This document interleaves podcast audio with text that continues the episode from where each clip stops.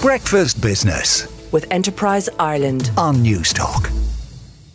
During lockdowns, many of us decided to set up our online businesses, some of them choosing .com web addresses where available, but others choosing the .ie domain to appeal to domestic customers.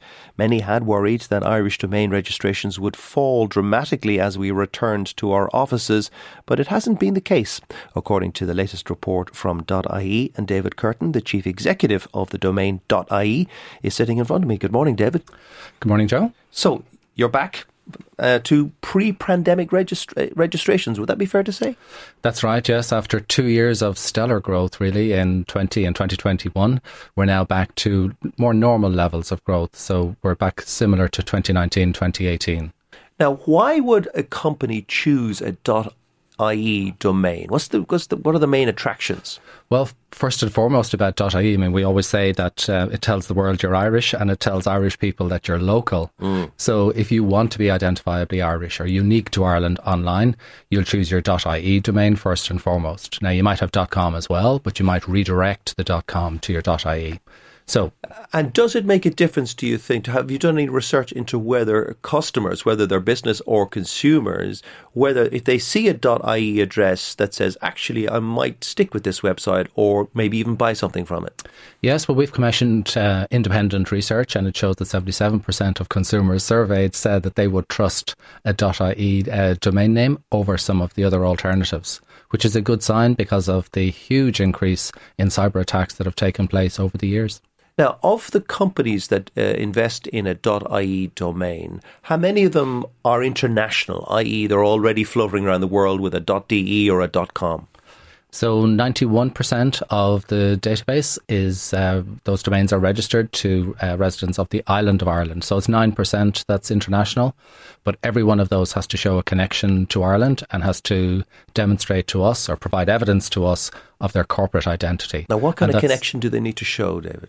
So they need to show that they're selling to Irish consumers, that they have a, a business located here, that they have an agent located here.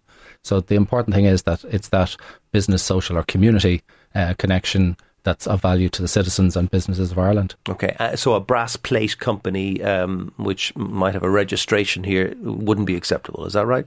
Well, it would. I mean, it's showing a presence in, in Ireland. So they've So if gone you to the trouble buy- of setting up a an company Irish- in Ireland. So if you buy an Irish company, uh, and but you're based in Gibraltar, whatever it is, you still could get a .ie. You could indeed, yes. Once right. you have that connection to Ireland and you can show us, give us proof of your corporate ID.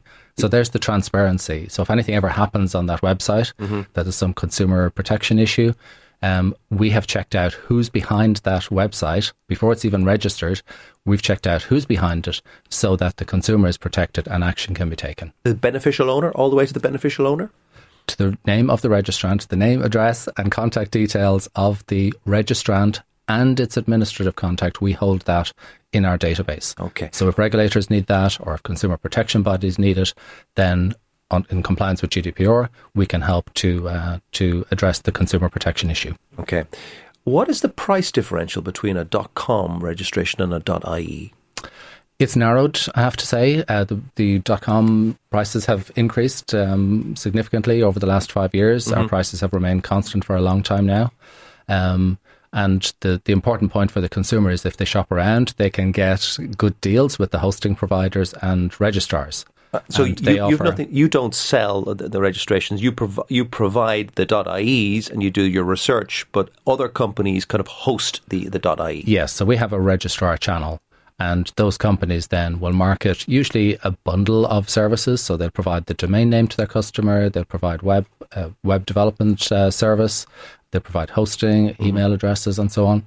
So they provide the services, they pay us a fee, and then they charge a fee to the end consumer for a bundle of services generally. Okay, and you have an approved list, which if anyone wanted to see on your website, they could find 100, 100 or more um, approved companies. Is that right? Well, that's the issue, yes, because we approve registrars. So we go through an accreditation process with them, and that's another layer of protection for the Irish consumer. And it gives greater confidence and trust, I suppose, that uh, .ie is a, a good place for a small business to run its business from. Now, almost two years ago, the HSE was attacked with a cyber attack. How did that impact your business? I would say the major impact was just the awareness of the importance of cybersecurity um, processes and, and, and, procedures. Companies became very aware that there were bad actors out there mm-hmm. and that they needed to take basic uh, precautions. So, if one thing, it's a horrible thing that happened to the country, obviously, but it's it really raised the uh, the profile and the importance of taking security precautions.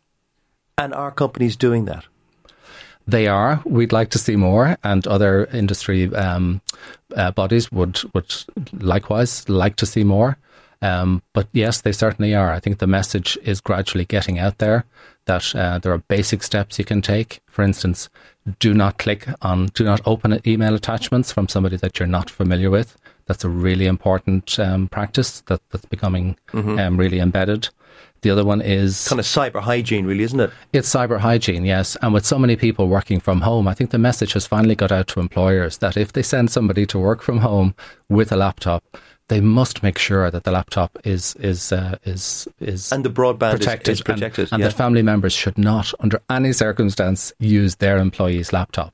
Because heaven knows with one little click you know you can expose of, the whole company you can expose the whole company. So i think that message is getting out there. So those security procedures you know are put in place.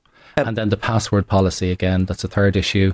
You know c- companies are saying to their employees to change the passwords regularly and do not have and yes, two factor authentication. Yes, we've seen it with our banking transactions mm. now.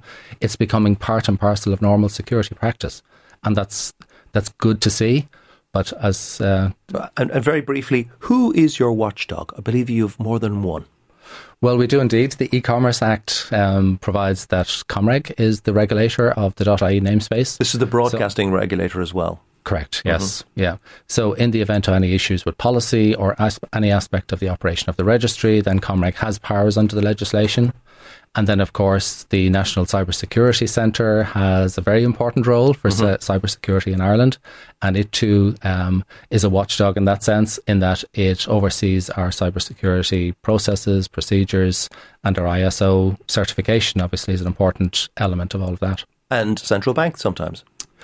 Well, slightly different in the sense that we have protocols with the regulatory bodies. So if they find something that's breaches of regulations on our, on .ie websites, they will come to us. We'll work with the owner of the website, try and remove the breach.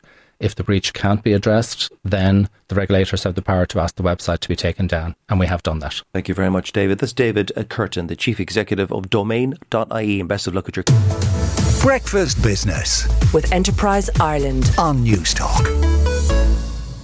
Campaign.